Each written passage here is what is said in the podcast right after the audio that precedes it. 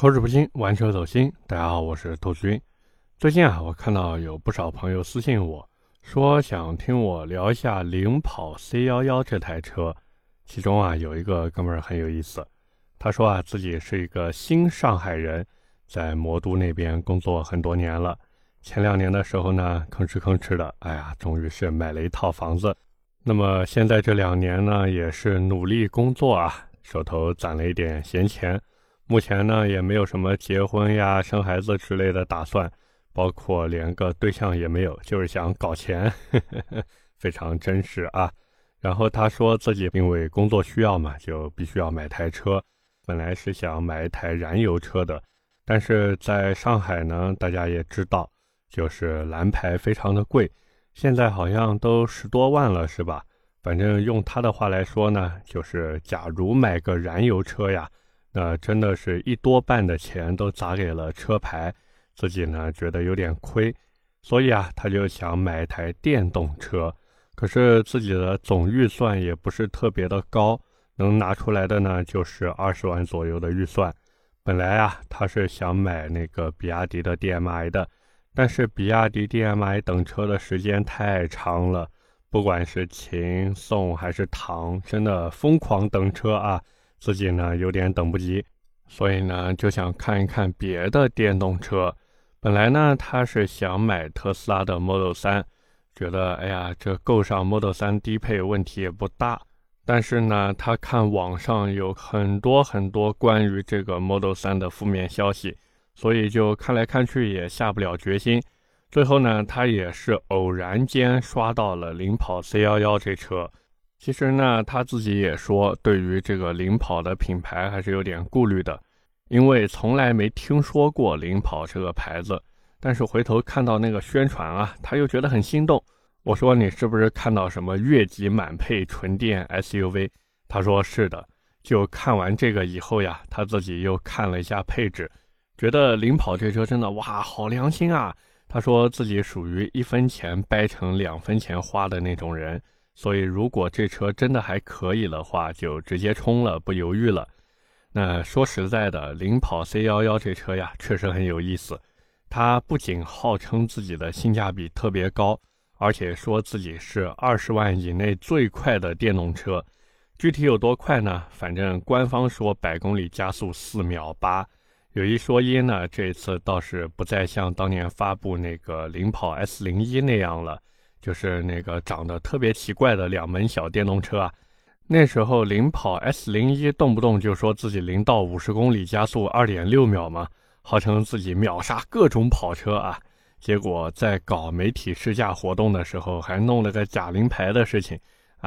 就导致有的去参加试驾活动的媒体朋友呀，直接12分被扣完，回家重新考驾照去了。真的是一时间让好多人都对领跑这个公司有点一言难尽，觉得这个公司真的太不专业了。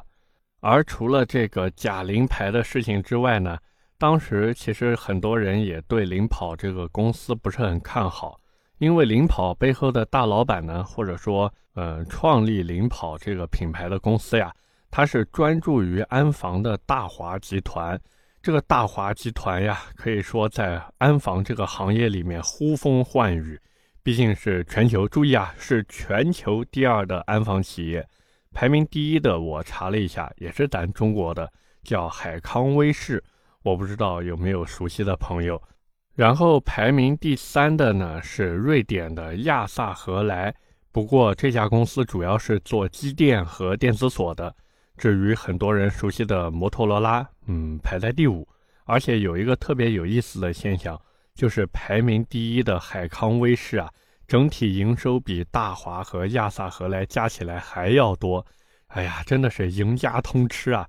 当然这个大华也可以说是资本极其雄厚。各位都知道，在电动车这个赛道里面呢，有钱就是大爷。因为很多新生代的电动车品牌呀，其实都是昙花一现嘛，最后就败给了没钱的现实。大多数当时想在这个新赛道里面分一杯羹的人呢，最后要不然举白旗投降退出游戏，要不然就是坑一大笔钱，完了跑路到大洋彼岸，动不动来一句下周回国最后不了了之。所以这个扯远了。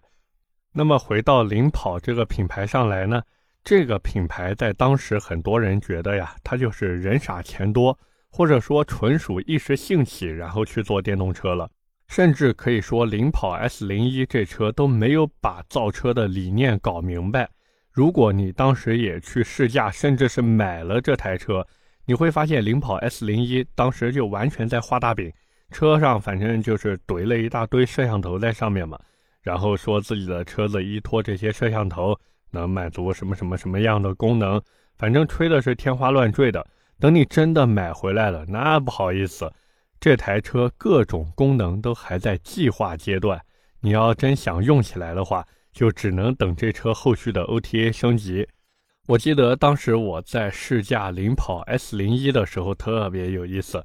因为我是开野马过去拿车的嘛，那个交车给我的销售当时还来一句说，你看我们这车长得和你的野马像不像？完事我就对比了一下，哎呀，真的竟然还有几分相似，就是整体的比例实在是有点不协调。当然考虑到当时领跑 S01 的售价呢，也就是 11.99 和 13.99 万两个版本，所以我当时对这车的第一印象其实还可以。毕竟你说十来万的小车子，又给你弄个无边框门，完了里面该有的大屏呀、皮质包裹呀什么的都有，真的挺好的了。续航嘛，短一点就短一点呗，反正城市内代代步总归比 mini EV 要够用吧。可是后来我开上这车以后，我发现我错了，因为哪怕我开的是配备205胎宽的高配车型，起步呀也是在疯狂的打滑。它这个车子呢是一个前置前驱的车，那个前轮呀就在地上在那边挠。至于操控什么的呢，哎，别想了，这就是个套了个两门车壳子的老年代步车。并且啊，整台车的电控系统完全就是个垃圾，官方标定460公里的续航，基本上开个200大几十公里就要去充电了，最多也就开个300小几十公里，这个折扣打的是真的有点多。所以我在这次试驾领跑 C11 之前呢，我真的也是有点不抱太大的期望。因为之前不管是领跑 S01 还是说后来他们出的那个领跑 T03， 也就是那个外形就完全长得像老头乐一样的小车子，这两台车给我留下的印象都不是特别的好，甚至我当时都感觉啊，领跑是不是已经自暴自弃了？但是他们的领跑 C11 呢，还是这么出来了。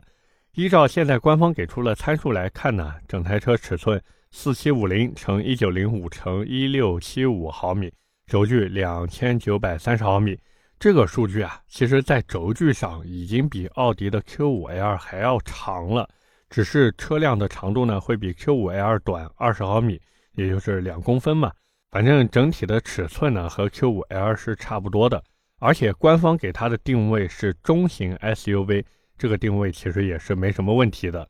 那么问题出在哪里呢？就是这车我不知道为什么，虽然它的尺寸很大，包括整台车的圈胎也很大，因为全系都是标配235/60/18的圈胎，那个展车还是选了个大满配的，所以配的是一套20寸的圈胎，胎宽也达到了255。但是我不知道为什么这车看起来就是小，就完全给我一种不像是中型 SUV 的感觉。我绕着车子呀转了好几圈，我也不知道是怎么一回事，反正就是看起来小。说到这个展车选的大满配啊，这个领跑 C11 也是很有意思，它就一个舒享全配选装包，不能单选，你要的话就这些东西一起打包带走。里面包含的东西呢确实很多，包括什么纳帕真皮座椅啊、255/45/20的圈胎、主驾4项调节的腰部支撑、第2排左右两侧的座椅加热、前排通风、12扬声器的音响、独立的 DSP 功放、带记忆和防夹的电尾门、自动防眩目内后视镜、电源逆变输出。这个电源逆变输出就是你可以拿一个逆变器插在它那个充电口上，完了呢就可以走那个充电口取电。后排隐私玻璃也有，方向盘加热，反正就这些东西一起打包收你15000块钱。就这你还别嫌贵，因为这个选装包原价是2万块钱，现在呢等于搞活动，所以才给你优惠了5000块。那么既然聊到了价格，这车的价格其实定的我觉得呀也算蛮直接的，最低配豪华版 15.98 万，中配尊享版 17.98 万，然后顶配的性能版 19.98 万。全系呢都没有优惠，保险的话呢是个5000块钱这样，什么贷款服务费啊、上牌费啊等等，你可以和他们聊一聊，反正基本上只要你想买这车，他们就不收服务费。另外就是充电桩也会免费送给你，不过有一个1388块钱的安装费，包含30米的线。这个充电桩你如果说哎呀我这个没有固定车位，或者我没有这个能装充电桩的这个条件，那不好意思，反正他们也是给你扔在后备箱里面，你要装呢就给他交1388，随时给你装。你如果说不装，那你这充电桩爱放哪放哪，反正别放他们那儿，自己带走就行了。另外呢就是提车时间的问题，像很多人关心的顶配车型啊，现在订车的话呢大概是在8月份左右能提车。之所以要等这么久呢，销售给出了说法呀，是这车订的人太多了，因为从去年1月份开始就接受预定了，所以现在订车呢就得慢慢等了。其实这车的配置我觉得定的还是挺怎么说呢，就是研究过市场的啊，而且这车确实也是有一些亮点的，比如除了顶配是一个4驱版以外呢，其他2个配置都是后驱版本。哎，这就有点意思了，因为很多这个价位的国产电动 SUV 啊，基本上都是前置前驱的，而领跑这次给车子弄了一个后置后驱，并且这个后置电机的马力真的不算低，官方给出的参数呢有272马力、360牛米，但是不知道为什么低配后驱版官标的百公里加速成绩只有 7.9 秒，这个成绩嘛，哎，就这样吧。反正后置后驱的车子呢总归比前置前驱在操控上面能好一点，因为前轮就不用又负责动力又负责转向了嘛，它现在只需要负责一个转向就可以了。我自己呢还顺道看了一下现在国产电动中型 SUV， 像做成后置后驱的也就是领跑 C11、 奇瑞大蚂蚁、上汽的马威尔 R， 有那个漫威 R 啊，没了。所以领跑 C11 呢也算是做到了独树一帜吧。至于很多人关心的 ID4 和 ID6 呢，他们俩一个是紧凑型 SUV， 一个是中大型 SUV， 所以领跑 C11 呢也算玩了一个见缝插针，并且这个见缝插针插的呢确实挺准的。各位想想，就这个级别这个价位，你再算上后置后驱，有几台车？没几台呀，除了我刚才说的这些国产车之外，就剩下特斯拉 Model Y、 宝马的 iX3 和福特的 Mazda Mach E 了。这些车子的价格那真的是一个比一个贵呀，尤其是那个有改电的宝马 iX3， 最低配都要39.9万了。哎呀，真的，我是真的理解不了那些去买 iX3 的人，你们到底图了个什么嘛？那么回到领跑 C11 上面来说呢，现在这台车我也是问了一下销售，卖的最好的呢是那个 15.98 万的最低配，也就是豪华版车型，而且大多数客户呀都会加1.5万去选那个满配包，整体的日常便利性呢会很高。虽然这个版本用的是磷酸铁锂电池，但是重要吗？不重要呀，反正 NEDC 续航510公里，日常代步肯定是够用的了。回头再看看 179,800 那个版本，配置上一模一样，然后价格贵了2万块钱， NEDC 续航也就是多了100公里，那你觉得划算吗？显然不划算呀，我有这2万块钱我干什么不行呀？我满配包都加上了呀，而且还能再留5000块钱去买保险，多好呀。但是如果你这么想，那显然是被领跑套路了，因为我自己琢磨了一下，我发现领跑其实根本就不想卖那个 179,800 的版本。换句话说呢，这个 179,800 的版本完全就是一个价格标定放在那儿。各位想一想啊，最低配的那个配置和它是差不多的，但是价格呢便宜了2万，你就会觉得捡了便宜啊。顺便呢还会有人把这省下来的钱又重新拿去买那个大满配的选配包，那回头再看看 19.98 万的顶配版本，你又觉得哎好像也不算太贵呀，虽然 NEDC 续航只有550公里，但是你拥有的是官标 4.8 秒的百公里加速呀，然后再看看自己选的这台车好像都买到顶配了，不再来个大满配的选装包又有点亏，那算了，选上吧。就这么一弄，好家伙，顶配直接裸车价干到21.5万了。所以这么看来，领跑这一次真的是在营销上面下足了功夫，甚至可以说呀，它做到了牺牲一款配置去成全另外两款配置，这波操作绝对是有高人在背后指点。那么聊完价格以后呢，咱们就聊聊这台车的驾驶感受。现在顶配版本的车子呢还不能试驾，想要试驾呢就得等到6月份，因为我们这边 4S 店他们顶配版的试驾车要到6月份才能到店。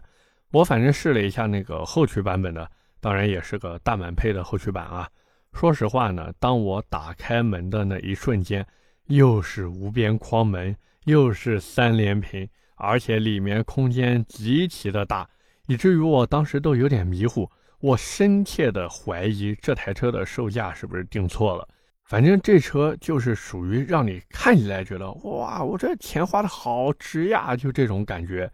那么这台车整体的驾驶体验呢，其实很简单，就是我觉得比之前的 S01 啊和 T03 要强很多，但是这车完全不会让我产生那种怎么说，就是想要激烈驾驶的冲动。你不要看官方介绍啊，说这车用了前双叉臂和5连杆独立悬架，但是你真的开起来的话，还是属于买菜车的调教。而且这车的刹车还有点软，我特地下车看了一眼刹车，那个刹车盘真的小的可怜。所以各位买这车的话呢，回家以后赶紧换个好点刹车吧，最起码也来个什么入门级的4活塞刹车套装嘛，对不对？而且说到这个刹车，其实很多人在买车的时候有一个误区，就是呀，他喜欢看这车极限制动距离。实际上这个极限制动距离有很大一部分是取决于你的轮胎，就比如你的轮胎越宽，轮胎抓地力越好，那极限制动距离肯定就会变短，这是一定的。因为极限制动距离有很长一段都是在刹车抱死的情况下呀，靠着圈胎继续摩擦滑行，最后得出了一个数据结果。但是你的刹车套件，你刹车卡钳的大小，你刹车盘的尺寸，你刹车皮的性能高低，这就决定了你在日常驾驶时的制动体验。说的再直白一点，就是踩刹车的时候脚感好还是不好。此外呢，我在开这台车的时候还是发现了一点，我们说其他小问题吧，就是这车后排的风噪有一点点大。我后来看了一下，原来是双层夹胶玻璃只在前排才有，后排那个呀不是双层夹胶玻璃。另外呢，就是我自己对于3连屏的好感其实是不强的，我总觉得副驾驶那边的屏幕呀有点鸡肋。除了这个以外呢，已经提车的车主评价呢都不是特别的好。我还特地看了一下，主要呢就是吐槽这个车子的品控有问题，比如什么天窗漏水、车身装饰脱落、转向异响这些，包括电控做的也不是很好，整个车子的能耗呢比较高。除了这些之外，还有一堆软件问题，以至于这车呀现在就特别的矛盾，就是当你看到售价之后，你想想自己又有买电车的刚需，就忍不住想要来一台，然后看看这些投诉吧，你又害怕自己碰到这些问题。而且领跑这个公司，它旗下的车子在软件上面出问题也不是一天两天了，就从最开始的 S01 到现在的 C11 都是这样，真的是用心做摄像头，用脚做软件。总不能说车主买完车回来之后就只能把希望丢给厂家，想着让他们赶紧努力去做 OTA 把这些问题都修复掉吧，那这厂家的积极性也太低了一点，这个厂家的水平也太差了一点了吧。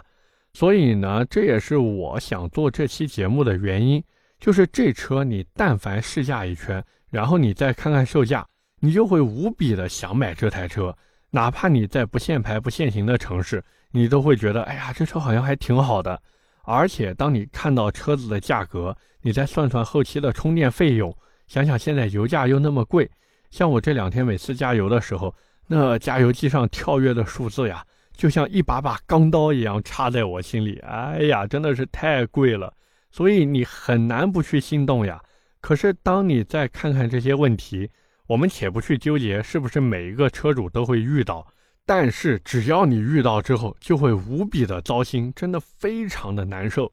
所以在今天节目的最后呢，我也是想跟这个哥们儿以及在座的各位说一下，就是千万不要急着去买领跑 C11 这台车，这车呢属于看着真的挺不错，但是呢还是不建议大家现在去买的。最起码你说等这车安稳的进行几次 OTA 以后再考虑买还是不买吧。另外呢，就是领跑 C11 这车主打的呢，真的不是20万左右的市场，而是15到17万左右的 SUV 市场。因为最低配的车型 15.98 万，它基本上就在15万左右飘着嘛。那么再加 1.5 万的选装包，裸车价就是个 17.48 万。所以假如说你的预算能上到20万的话呢，我建议你还是去买个大众 ID4 之类的车吧，至少那车做的不好的地方你都能知道。而领跑 C11 它本身的销量现在就不高，它没有一个我们说可以作为参考的样本，就哪怕有车主反映说，哎，我这车有什么毛病有什么毛病，你也不可能说把它作为一个通病进行参考。甚至我在这可以拍着胸脯的跟大家说，领跑 C11 这车它的整体产品力其实还是没有超越15到20万这个价位，它只是说弄了一个顶配版本的车型，给它配上了前后双电机，获得了这个 4.8 秒的百公里加速，然后再通过那个我们说15000的选装包呀，让你看着这车觉得说，哎，好像还挺值的。但是当你把这车真正的我们说去试驾，好好的深度的这样体验以后，你就会觉得这车真的产品力也就这么回事了。 OK， 那么今天关于领跑 C11 我们就先聊这么多，下面是我们的留言互动环节。在上期的节目里呢，我们聊的是我自己一位粉丝留言咨询买车的事情，我也看到有很多朋友在底下留言评论呀，聊了一下自己当时买车的一些故事或者一些经历吧。那么第一条留言来自张小海社交恐，他说自己当年15年大学毕业，本来呢他爸想给他买一个 CC 或者凯美瑞，但是他自己觉得太贵了，就脑抽买了雪铁龙，当时就想着工资低，到时候油费和保养太贵了，结果从16年开始就想换车。他觉得如果可以呢，买车的时候这钱啊就不能省，要不然就是再等一等，或者买二手法系吧。说实话，法系车这个东西吧，真的是有点像榴莲，喜欢它的人呢就觉得，哎呀，法系哪哪都好，尤其是那个底盘，是不是法系车车主最喜欢赞美自己的车子底盘了。但是不喜欢法系车的人呢就觉得说，哎呀，你这法系车设计反人类，哎呀，你这法系车怎么样啊？你后面版权，你没有独权。所以真的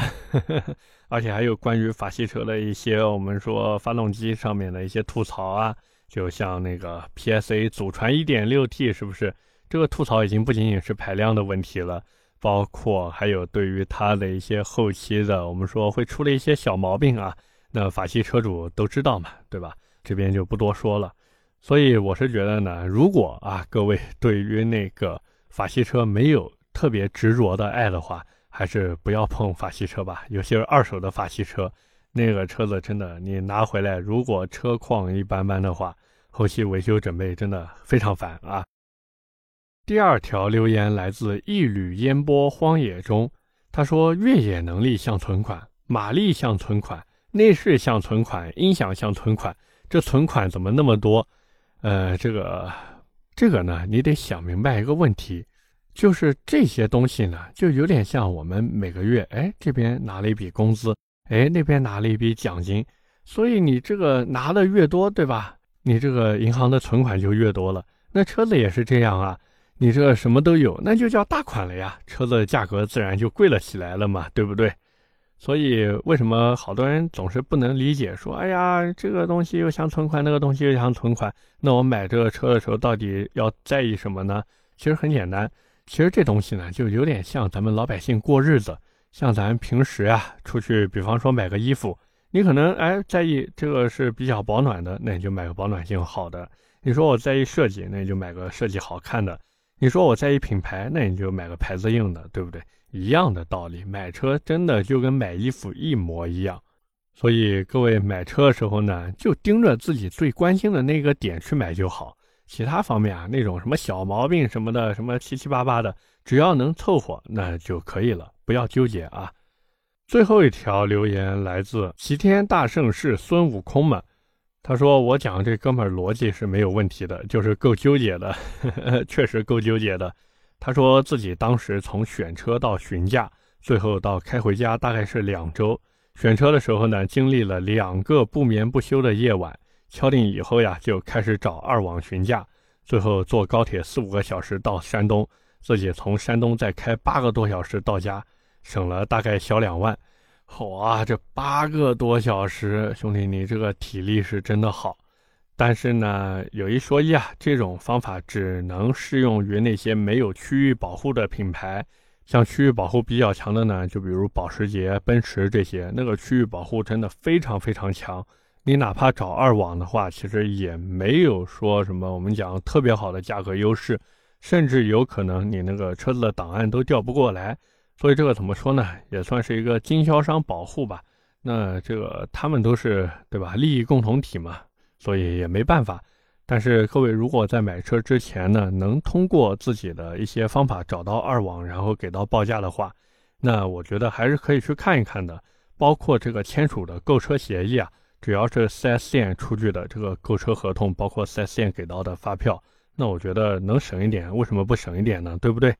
？OK， 那么以上就是我们今天节目的全部内容了，也是感谢各位的收听和陪伴。我的节目会在每周2和每周4的凌晨更新，点赞、评论、转发是对我最大的支持。各位如果还有什么想听的车或者想听的内容，也欢迎在节目下方留言。我们下期接着聊，拜拜。